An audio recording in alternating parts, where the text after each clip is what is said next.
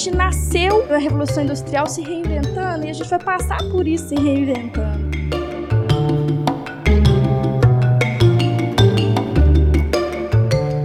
Olá, bem-vinda, bem-vindo ao Tudo Comunica, um podcast da Árvore sobre comunicação, criatividade, gestão e inspiração. No tema de hoje nós vamos falar de um negócio que eu não sei o que, que é. É quase que uma entidade na comunicação que está fazendo 30 anos esse ano. Tem gente que acha que ele é um programa, que é um software, tem gente que acha que ele é o salvador das vidas, tem gente que acha que ele é o causador de tudo o que acontece de ruim no design, mas eu acho que ele é quase um estilo de vida. Este é o CorelDRAW. E para conversar com a gente, estão aqui os nossos amigos, parceiros de dia a dia da Árvore, Gabriela Gonzaga, nossa Gabi Zaga. Bem-vinda, Gabi. Oi, gente. E o nosso amigo Leon Ramos, também design, estudante de artes cênicas, que vem aqui trazer um pouco mais de dramaticidade para esse papo. Bem-vindo, Leon. Obrigado. Oi, gente.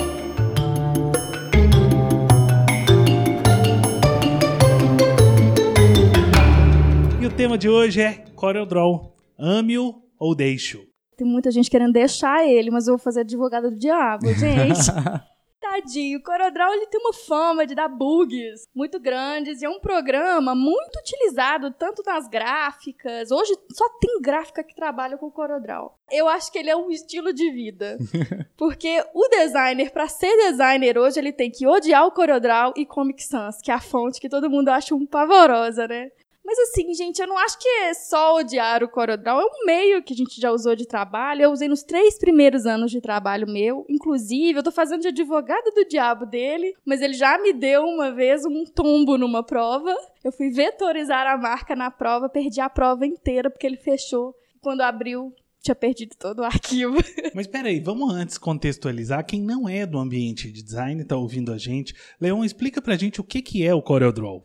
Bom, CorelDRAW, ele é um software, né, um programa de, de edição, de, principalmente de vetores, que é um tipo de ilustração virtual, né, digital. Ele é um dos mais antigos, né, tá fazendo 30 anos, e sempre foi a base de muitas gráficas e das, das agências antigamente, né. É, e aí, com a chegada da, dos softwares da Adobe, a gente já, já tem um outro patamar de, de softwares mais específicos, para diagramação ou para edição de fotografia, né? Então foi repartido essas funções que o CorelDRAW antes já exercia sozinho. E ele acabou ficando, de certa forma, defasado no mercado, mas ainda é muito utilizado, principalmente por gráficas e por profissionais que às vezes não têm a, a disponibilidade de utilizar um, um, pacote da Adobe, que é um pacote mais caro, né, mais específico. Você tem ideia, Gabi, por que, que esse programa se tornou tão popular não só entre profissionais, mas entre amadores que resolvem também resolver as suas coisas por conta própria? Ah, o primo, um né? primo, o sobrinho. sobrinho. Eu acho por isso, ele tinha um caráter de experimentação. Antes, você só tinha o pente para fazer imagem. E aí, quando ele chegou, você podia usar tipografia nele, você podia... Tinha gente que diagramava jornal nele. E se fa... e fazia, experimentava. Então, ele tinha essa coisa de ter feitos prontos também que você joga lá uns degradês diferentes, cores múltiplas, e ele tinha uma interface fácil. É tanto que teve uma época que todo mundo falou assim: ah, é, quem usa CorelDRAW é para iniciante, quem já está no pacote Adobe já está muito mais avançado. Não era isso, é porque ele tinha essa experimentação livre, né? Você podia fazer cartaz lá, você podia experimentar com fonte e imagem à vontade. É, em ambientes corporativos, por exemplo, você não tinha a utilização de pacote da Adobe. Então, muitas vezes, os jornais internos, toda essa parte de comunicação interna era feita apenas com CorelDRAW. Eu que passei por muitos ambientes corporativos, assim, era muito comum e aí eu chegava tentando trazer uma, uma, uma mudança e levando esses canais de comunicação interna para o software da Adobe. Mas assim, com muitas reticências, porque acaba se tornando uma, uma ferramenta muito usual para todo mundo, né? Mas sabe uma coisa que me chama atenção? Assim, o Corel, bom, é normal quando a gente evolui num determinado uso de um programa, de alguma metodologia, chega uma hora que ele, ele chega ao fim e que você começa uma nova história. O Corel, as pessoas quando deixam um Corel, ao invés de deixar amor, elas ficam com ódio. Mas é. Por que isso? Porque o Corel, ele não é, não é só uma lenda, mas é, é um fato de que ele dá muito problema. Ele dá Todo muito mundo que pau. torce o nariz pro Corel já usou o Corel. Eu Ah. nunca vi. Mas sempre deu problema, sempre. Se o arquivo for mais de 20 páginas, você tá ferrado. ele vai dar problema, você vai ter que salvar várias cópias pra você não perder. Principalmente porque ele fecha e você não consegue a recuperação do arquivo se você abre o software de novo. Que hoje é um, um dispositivo da Adobe. Se hoje o computador desliga numa pane de energia, a Adobe vem com o dispositivo, na hora que você abre o programa, você recupera o, arquivo. O Corel não, você perde tudo. O falei, Corel, ele desiste de você. ele, ele não quer nem saber. Como é que começou, Leon, o seu caso de amor com o Corel? É um caso de amor realmente, assim, porque desde criança, enquanto muitos de nós, a gente acaba começando no, no computador a brincar no Paint, né, fazendo ilustrações no Paint. Quando criança eu brincava no Corel. Meu pai era publicitário e então desde pequeno eu tive contato com o Corel e foi a primeira ferramenta de edição que eu trabalhei, assim, que eu brinquei e aprendi, né? E aí na faculdade eu ainda peguei a fase de que a gente estudava Corel, não, ainda não tinha Adobe na faculdade. E era um problema, porque o Adobe já estava em alta, mas ainda não tinha chegado lá. E aí era uma discussão com os alunos, com o corpo né, de professores, é, de como fazer essa transição, né? Porque você precisa de um laboratório um pouco mais trabalhado, com, com, com equipamento melhor e tal. Então foi um- uma relação de amor e ódio. O amor na infância, de ficar fazendo ilustrações, e o ódio na faculdade, que você tinha que entrar no mercado e não, você não sabia como usar o restante das coisas, você só aprendia pelo YouTube, né? Era só isso. E você, Gabi, como é que começou? Agora eu comecei, comecei com ele no, na faculdade também, não tinha, não cheguei tão a, a ser tão memória afetiva quanto você. ele na faculdade ele começou como um software de instrumento mesmo, não tinha, já existia a Adobe, já era em alta, mas as faculdades também não tinham como bancar de pagar a Adobe, então a gente ia e aprendia tudo no Corel. Ele basicamente é a mesma interface do Illustrator hoje, assim, eles têm uma casadinha, mas a gente tinha só ele de base. Então, assim, a memória dos três primeiros anos de trabalho, quando eu fiz os meus primeiros freelas, meus primeiros trabalhozinhos, foram neles, assim. Então, de início, você vê seu trabalho ele desenvolvendo era ótimo, mas depois o ódio dele ganhou mais força e a gente vai, vai aprendendo os outros meios que a gente tem. Mas é engraçado, assim, eu passei a ter contato com o Corel, obviamente que eu não sou designer, mas como profissional de comunicação a gente xereta em qualquer lugar. E ainda criança eu via um amigo da minha mãe, o Balde, publicitário, criar as coisas. E hoje o que a gente chama de intuitivo é, o Corel é muito intuitivo, porque é, eu, pelo menos, nunca fiz curso de Corel. A maioria das pessoas com, com as quais eu convivo não fizeram curso de Corel, mas a gente descobre as coisas rápido. E hoje é uma coisa que se fala tanto, e talvez seja isso, seja esse um dos motivos de ter tido uma popularidade é, que passou por gerações. Se tem 30 anos, se a gente ligar para uma gráfica agora e perguntar qual arquivo que ele vai mandar, dependendo do porte da gráfica, se for uma gráfica de pequeno, médio porte, ela vai dizer em Corel. Se for uma, uma gráfica de grande porte, talvez não. Mas essa intuição e essa disponibilidade de acesso faz com que seja um programa popular. E é bom pra gente, na hora que o bicho pegava no início da árvore, que eu não tinha um design fixo dentro da árvore, é, e que tinha que fazer um cartazinho para amanhã, era ele que quebrava todos os galhos. E a minha relação com ele é de amor. Apesar de ter cinco anos que eu não abro, que eu não tenho mais, que eu não sei qual a tela, não sei mais nada daquilo, mas ele já quebrou muitos galhos. Por isso a relação de amor que eu tenho com esse programa. Mas eu me divirto muito quando na mesa do boteco a gente vê o povo descendo bambu nele. É assim, cuspiu no prato que comeu, né? Com certeza.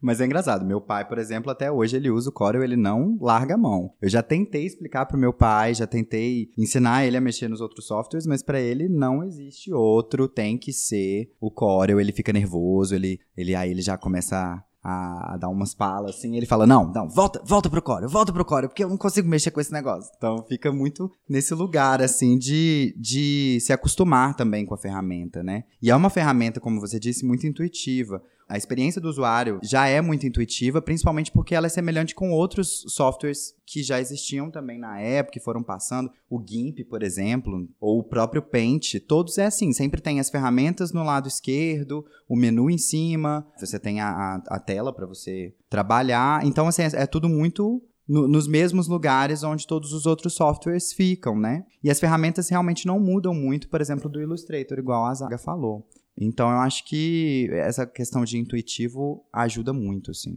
E quando a gente olha hoje, Zaga, e pega, por exemplo, aplicativos do iPhone, do Android, eles cumprem esse papel que antigamente era um programa como o Corel que resolvia. Quando a gente pega os Canvas hoje, a gente consegue criar coisas básicas, mas com uma qualidade bem interessante, rapidamente no telefone, né?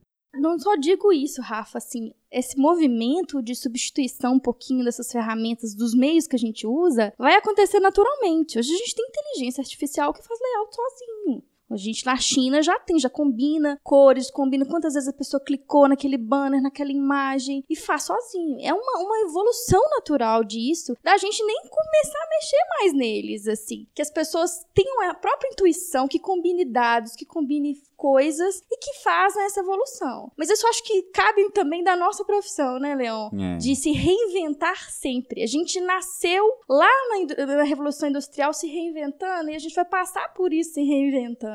O, o software é isso, a gente tem que pensar que é um meio. Eu acho que vale super a pena continuar estudando ele. Muita novidade que aparece, mas é mais isso, assim. Osaga, você falou aí da inteligência artificial e é interessante porque todas as profissões estão aí passando por descobertas e tem gente que está em pânico com isso, porque aquele lugar que ocupava no passado certamente vai ser ocupado por máquinas. Qual que, na sua opinião, o papel do design, do profissional de design, nesse contexto onde máquinas chinesas já fazem o trabalho de layout que antes profissionais faziam? acho que a gente não precisa nem, nem apavorar. Eu acho que agora é a hora da gente começar a olhar para isso com atenção, né? Mostrar porque o nosso valor, mostrar né? o nosso valor, porque ainda a gente não vai ser substituído, não é isso. É porque realmente, gente, as coisas que fazemos hoje têm que ser mais facilitadas. Eu acho que vai haver uma facilidade. Mas eu acho que agora cabe nessa reinvenção de papéis que a gente tem, é a gente olhar o que, que é o nosso papel de profissional. Não estamos aqui mais puramente para fazer estética. A gente está vindo com poder de estratégia agora. E essas máquinas que estão vindo vão para isso, é para a gente revolucionar isso um pouco, né, Leon? E isso para facilitar o, a parte funcional, mas sempre ter essa cabeça por trás pensando como que esse, essa parte funcional vai acontecer, né? Então eu acho que é a gente repensar o nosso lugar e a, além de tudo, né, essa questão de designer e louco, todo mundo tem um pouco, né? As pessoas muitas vezes têm já uma percepção estética das coisas que elas têm de vivência, né, desde sempre, do, do que elas absorvem. Agora, com mais essa, esse tipo de ferramenta como Canva, que já te dá essa possibilidade de você, como uma pessoa comum, sem nenhum estudo específico de design, você consegue produzir o que você precisa produzir ali naquele momento. Às vezes é um, uma empresa pequena, um microempreendedor, e aí você consegue você mesmo se resolver. Então, qual que é o nosso papel como designer hoje, né? É, fica essa problemática aí que eu também não consigo responder, mas eu acho que, que é, uma, é uma questão que a gente vai ter que passar agora, né? Eu ouvi outro dia de um professor que o Watson da IBM resolve tudo, mas ele ainda não sonha. Então, nós precisamos manter o nosso espírito sonhador como um grande diferencial competitivo em relação às máquinas. Com certeza. Acho que isso cabe para o design também, né, Léo? Uhum, com certeza. Agora aqui, vamos, vamos botar fogo no parquinho, vamos? Tem um profissional, na verdade um parente, que é o terror dos designs. E eles amam todas as ferramentas, que é o sobrinho, o primo, O primo. o sobrinho, o vizinho do lado. Gente, boa fé tá demais no mercado, né? Oh, com certeza. E- Mas aqui, sem corporativismo e defesa de mercado. Não, Eu claro. quero entender o seguinte: por que, que esse sobrinho, esse primo e esse vizinho ganham espaço dos profissionais? Não é simplesmente por preço. Tem mais alguma coisa aí envolvida? Muitas vezes, é, quando você já entra num ambiente mais corporativo, numa agência, alguma coisa nesse sentido, é um, um pouco mais burocrático a parte de criação, porque a pessoa vai vir com uma proposta, tem todo um, um estudo por trás. Quando é o primo, o sobrinho, é, provavelmente a pessoa vai sentar do lado desse designer, vai pegar a mãozinha dele no mouse, vai falar assim: Eu quero assim, eu quero laranja porque eu gosto de laranja, eu quero uma flor porque lembra minha mãe. E, vai, e o sobrinho vai realizar da forma que vier, assim, né? Então não tem muito esse planejamento por trás, uma parte burocrática que às vezes um microempreendedor, por exemplo, não vai ter muito tempo, ele quer uma coisa mais rápida e que aí vem o sobrinho ou vem o Canva ajudar, né? O, esse tipo de software mais mais recente, assim. Você já foi a sobrinha, Gabi? Já fui a sobrinha. Já, já tive tia que pediu para mim para fazer uma logo a 50 reais, assim. Mas tudo bem, tia, a gente faz quantas vezes você quiser. Mas eu acho que tem, além disso, de um planejamento, essa coisa de pedir o parente para fazer, tem uma coisa afetiva, né? O design às vezes esbarra numa coisa sentimental. Não, com certeza. As pessoas têm ciúme das coisas, ou então tem, né, um, um apego com aquilo, aquilo é meu, é eu que fiz, então é o meu sobrinho que fez. E acaba tendo um, um apelo mais sentimental, um caráter afetivo real, de família também. Sim. É, e muitas vezes é, a pessoa que está em busca desse tipo de serviço não conhece muito o mercado, não sabe como chegar numa agência ou como chegar num profissional e, e, tem medo também, às vezes por questão do preço, do valor, porque não tem noção do que é aquilo. Então vai no que está mais próximo, vai realmente no sobrinho, no tio. E aí você vai ajudar. Nossa, já fiz muito convite de chá de bebê da prima e convite de casamento, DVD de criança. Fazer às vezes layout em troca de um bolo. Sim. Você tem uma coisa assim.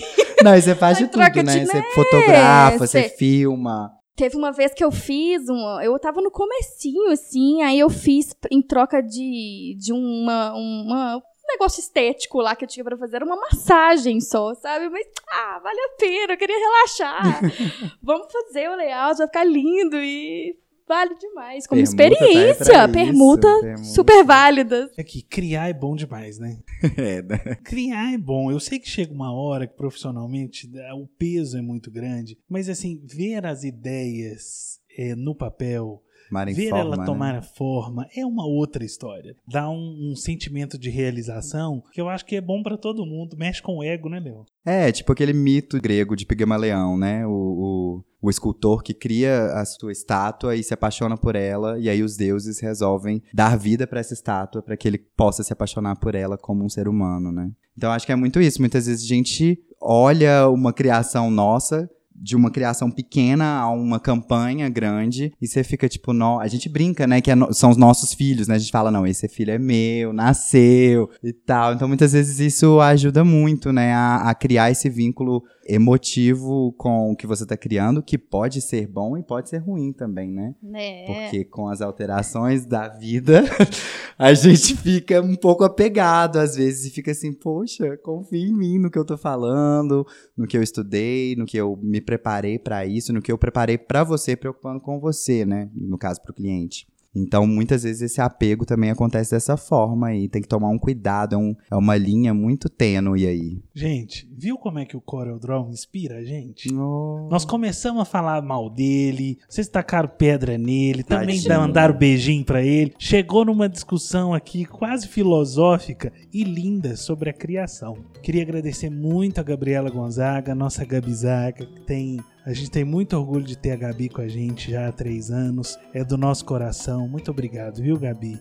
Obrigado por estar conosco aqui no, Tudo Comunica e todos os dias na Árvore, tá? Ah, obrigada, eu também gosto muito disso. E o Leon, nosso design ator, que está aqui conquistando a todos, também muito obrigado, viu, Leon? Oh, eu que agradeço, obrigado. Vamos continuar essa conversa? Gabi e o Leon vão estar nas nossas redes sociais.